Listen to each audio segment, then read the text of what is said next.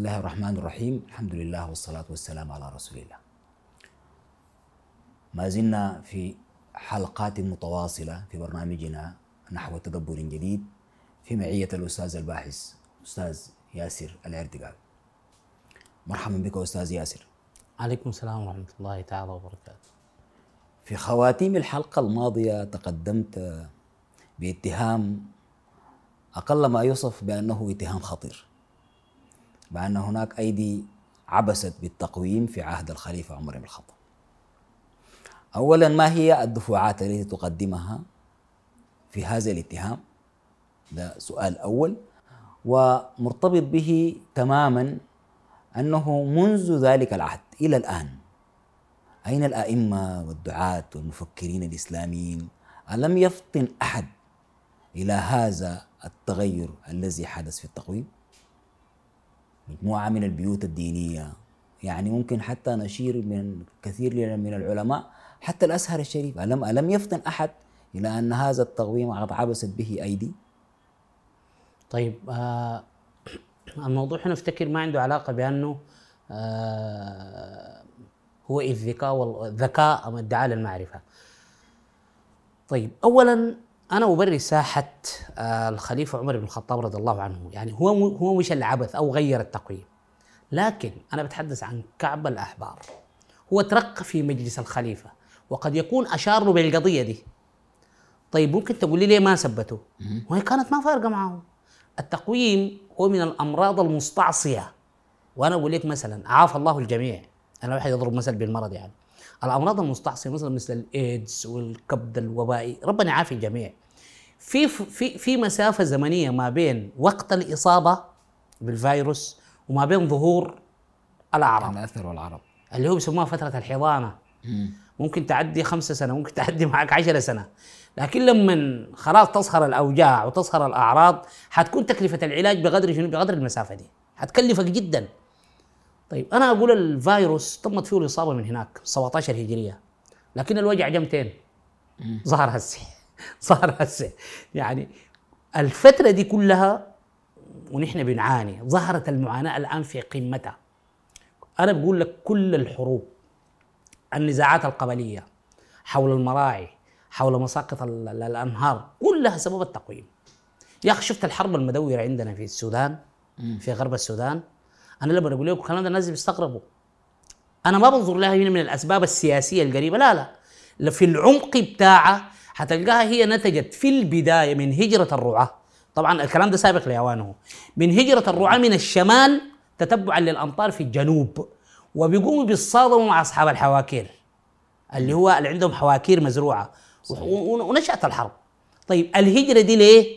نتيجة التصحر انحسار الغطاء النباتي وانحسار الغطاء النباتي ده جاي نتيجة شنو؟ جاء نتيجة انعدام صيد البر وطيب صيد البر دي كلها طيب نقاط نحن ما دارين ما نستبق لكن خليني. نرجع لك لسؤالك الثاني. انت قلت ليه مثلا آه من أنت؟ عشان تجي تقول يا أخي في الأزهر الشريف في مؤسسة رابطة علماء الإسلام آه عشرات ومئات الجامعات الإسلامية المهتمة. طيب أنا بيقول المؤسسات الدينية عندنا في الوطن الإسلامي هي ماخذة مسلم على أنه ليس بالإمكان أحسن مما كان. ودي حتدخلنا في محور شنو؟ المبادئ يعني عندهم كده بالراحة بسيط نوصف نبسط اللغة قليلا يعني عشان جميل عشان طيب الناس شنو. ليس بالإمكان أحسن مما كان؟ آه. بيفتكروا على أنه كل ما تقدم الزمن ازداد الناس بعدا عن الدين وازداد الناس سطحية في فهم القرآن وكل ما مشينا في اتجاه العهد النبوي الناس هم اللي بيفهموا. القر- أقرب لفهم القرآن نعم. أنا بشوف المعادلة دي معكوسة فهم القرآن يخضع للتراكم المعرفي والثقافي عبر الامتداد الزمني. يعني كل ما تقدم الزمن أنا بشوف القرآن ازداد سهولة ويسر واضرب لك مثل حي عشان ما يبقى الكلام ادعاء عشان ما يبقى الكلام ادعاء الآن هل الشعر الجاهلي الذي كان يقال في سوق عكاظ هل كان يحتاج لمفسر؟ يعني لو ممكن تشرح ل- ل- ل- ل- لجماعة أنه مثلا امرؤ القيس يقصد شنو؟ نعم. بقوله مقر مفر مقبل مدبر معا. كجلمود صخر حطه السيل من علي نعم. كانوا بيفهموه شنو؟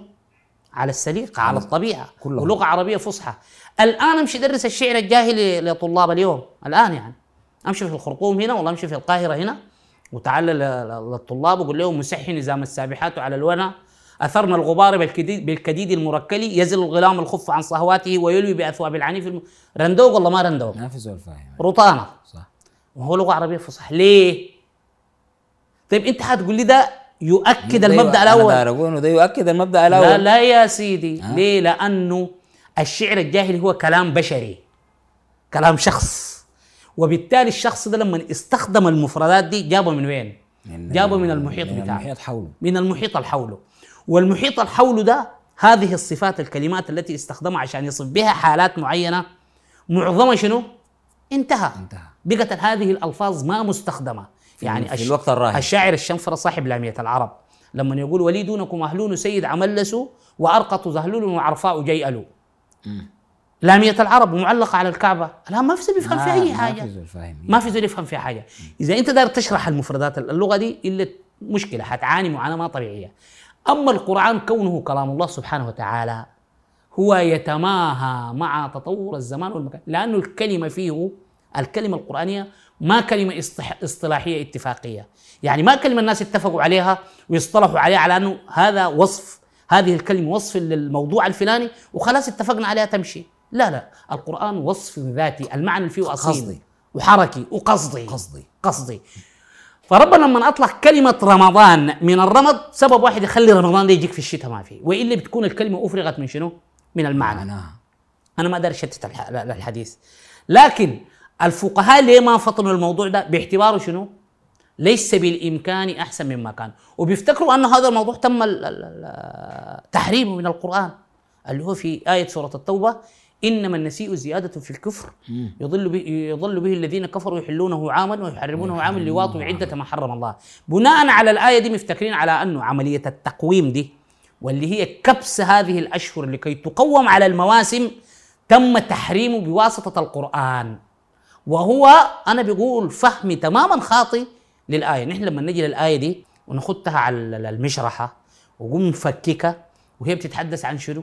وما هو النسيء وما هو مفهوم النسيء وهل هو شهر وما هو الشهر الحرام وما هي الأشهر الحرم وعملية الكبس والإضافة دي. بتتم كيف؟ حنجد أشياء عجيبة جدا. وبتتضح لك الرؤية على أنه في فهم خاطئ لآية النسيء. إذا حتقول لي كيف فهموها خاطئ وأنت فهمتها صح. نرجع للقاعدة اللي نحن أسسنا لها من الحلقة ال- ال- ال- الماضية والحلقات الماضية. أنه افترضوا فيها التطابق. شوف أنا داير أقول لك حاجة. من المقولات ال- ال- ال- المنسوبة للبرت أينشتاين. بيقول من الغباء أو من الحماقة أن تكرر نفس المقدمات وتريد الحصول على نتائج مختلفة. مختلفة. أصلا الاختلاف جاي من وين؟ نحن لأنه عندنا مقدمات بتختلف عن المقدمات التي تم التعامل بها مع النص القرآني. اذا في فهم خاطئ للآية بيعتبروا أنه حكاية التقويم اللي كانت شغالة في عند العرب أو في في العهد النبوي تم إبطالها بالقرآن وهذا ما حصل. لما نحن نعرف عن طريق الضبط الرقمي أنه الانحراف بعد 17 هجري يعني بعد موت النبي عليه الصلاة طيب والسلام. أستاذنا ياسر نحن في الوقت الراهن الآن كمجتمع مسلم أو كمجتمع بشري بشكل عام هل حنقدر نستفيد من ثبات التقويم؟ هل ثبات التقويم هو مفيد للمجتمع البشري الآن؟ ده إصلاح مسرح الحياة مش مفيد ساكت المسألة ما مسألة فائده ده ممكن يعمل لك عملية بتاع ضبط وتوازن لكل الحياة لكل الحياة الدول الاسلاميه الان يا يا يا أستاذ ضياء انت لو اخذت صوره على الدول العربيه أو الوطن العربي بالجوجل أو نظرت في الاطلس خلينا نقول في الاطلس بترى القاسم المشترك بين الدول العربيه دي وشنو؟ صحراء. التصحر الصحراء صحراء. صحراء الربع الخالي الصحراء الكبرى في ليبيا وشمال السودان وانت ماشي وكل الكره الارضيه من حولك سواحل وخضراء ليه ليه بسبب شنو يعني يعني من تدخل من الصومال دي تخش كينيا في الخريطة بتلقى كينيا بتلقى اللون الأخضر جماعة. إلا الدول دي. ليش؟ ليه نحن مصحرين بلانا مع اننا في قلب الكرة الأرضية؟ لأنه نحن عبثنا بالبيئة عن طريق التقويم. كل الدول الثانية دي بتقوم بطريقتها اللي هي بتعرفها.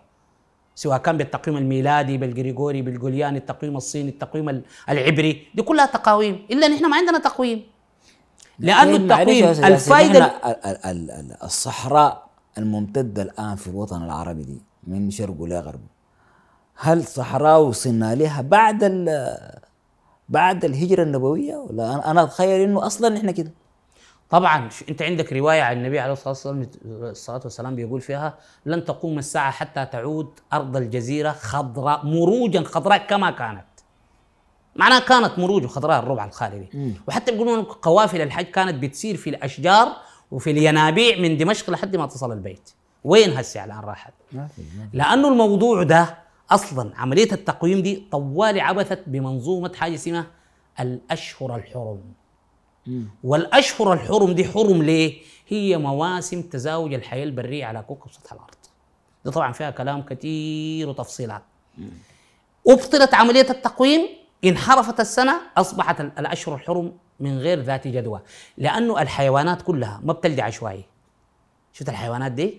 أصله ما بتتزاوج عشوائيا كده. ولو أنت ت- تتبعت أي برنامج وثائقي يتحدث عن تزاوج الحياة البرية بتجد فيه الضبط عن طريق الساعة البيولوجية اللي ربنا اودعها في الحيوانات دي بطريقة مبالغة. مثلا نحن عندنا لو أنت بتذكر في شهر 11 مش بيجي طير الرهو؟ طير الرهوة صح؟